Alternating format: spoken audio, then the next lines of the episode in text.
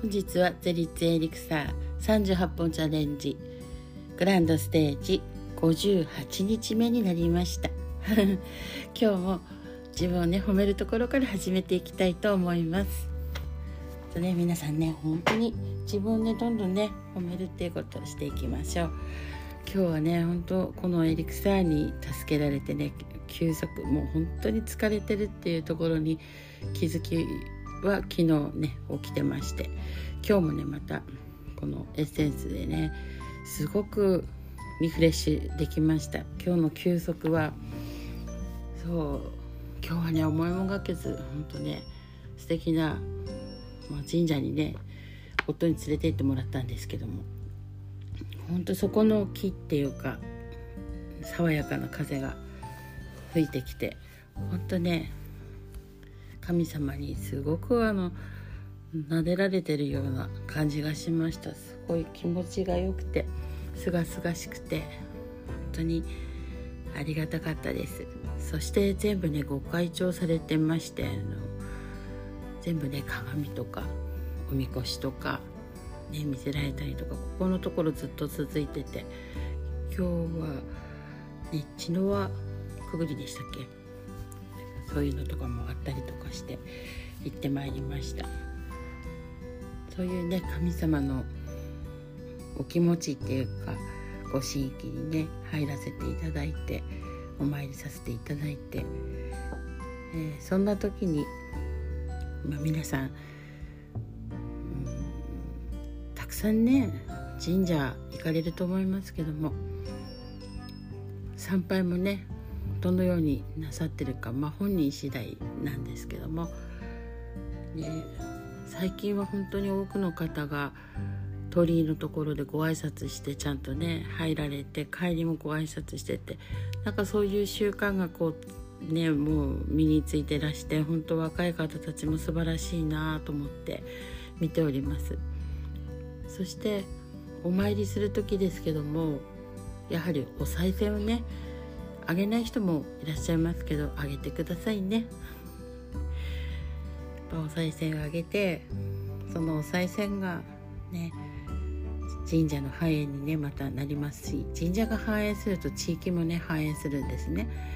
なので神社に本当に誰も人が来なくなったらねそこの周りで働いている人はもっとね大変なことになります。ね、おかげさまって言ってね本当にあのお伊勢さんのところにもおかげ横丁ってありますけどもそんな具合でね神社のそばに必ずねおかげ横丁ではないあんなにはいっぱいないですけどもたくさんね地元の方のお店とかあります、まあ、そういったところにねあの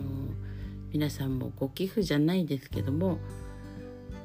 そういうのがまあ、うん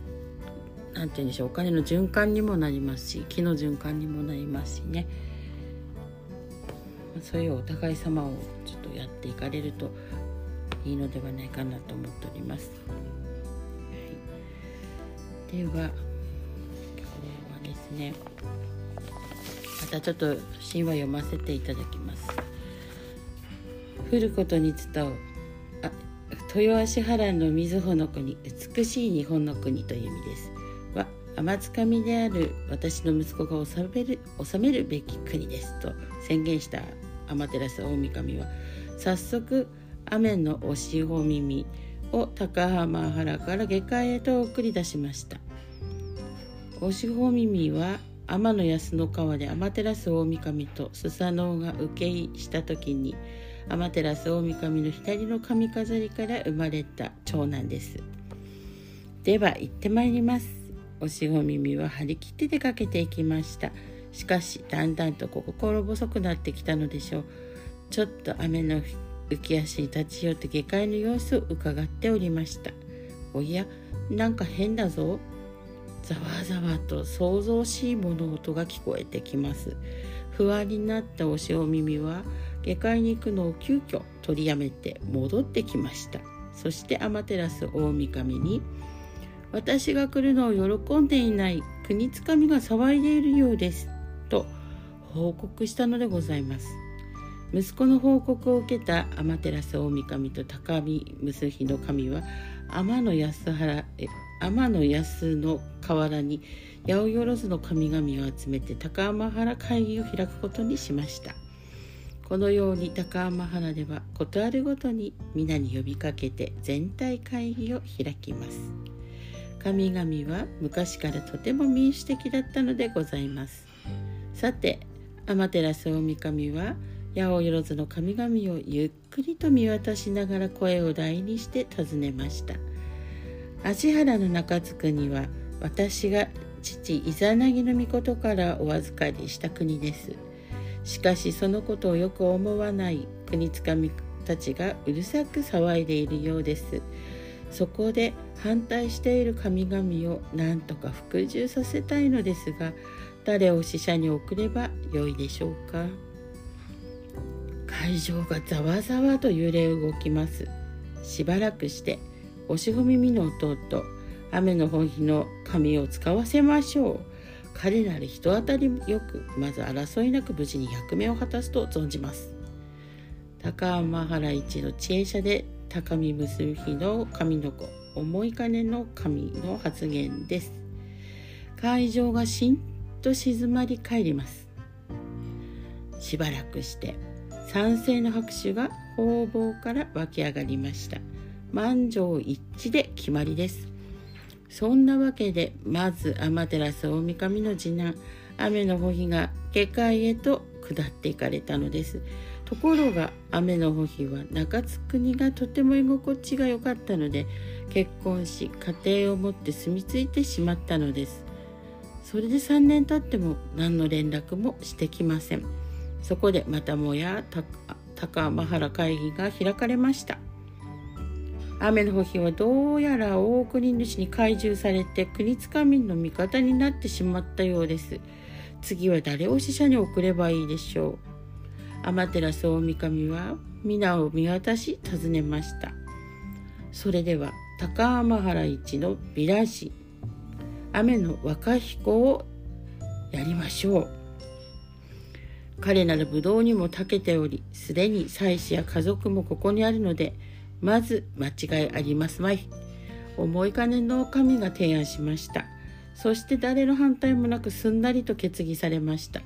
そこで天照大神は若彦に狙ったものは必ず外すことのないマカ子弓と大蛇でも簡単に殺せる母親をお与えになって下界へと送られたのです。ところが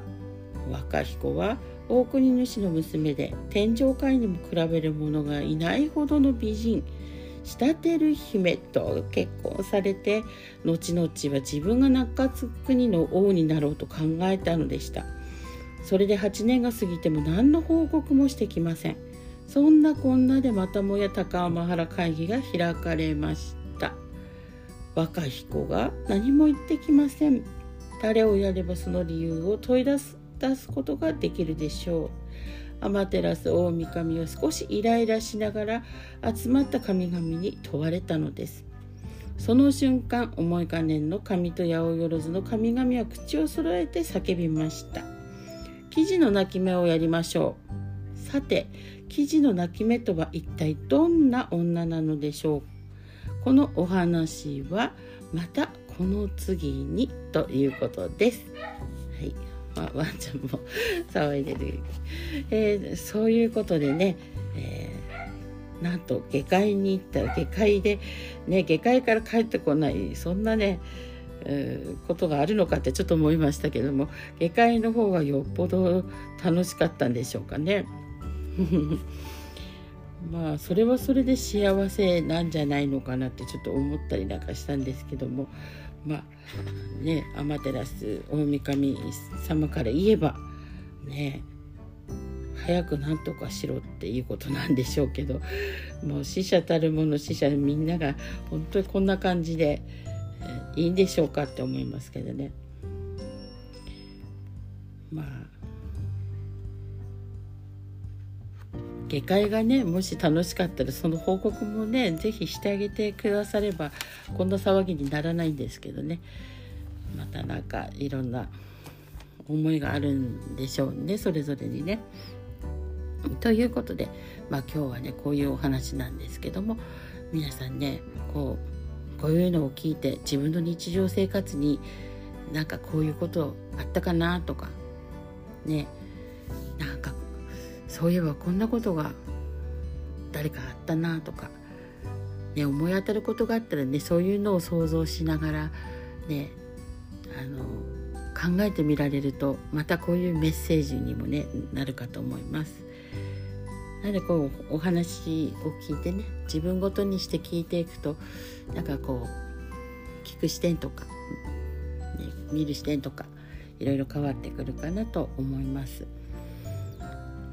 ねなんか今日はですねちょっと違う違う話なのかどうなのか分かりませんけどもまあ縁っていうのはね本当にどこでどうあるか分かりませんけどもやっぱ美しい人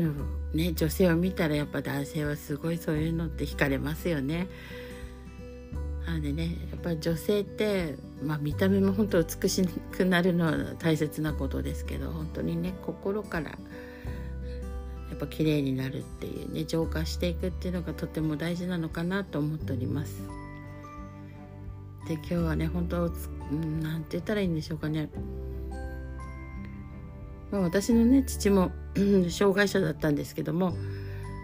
そういうね障害者のお子さんを持つねお母さんっていうのたくさんいらっしゃると思います。私は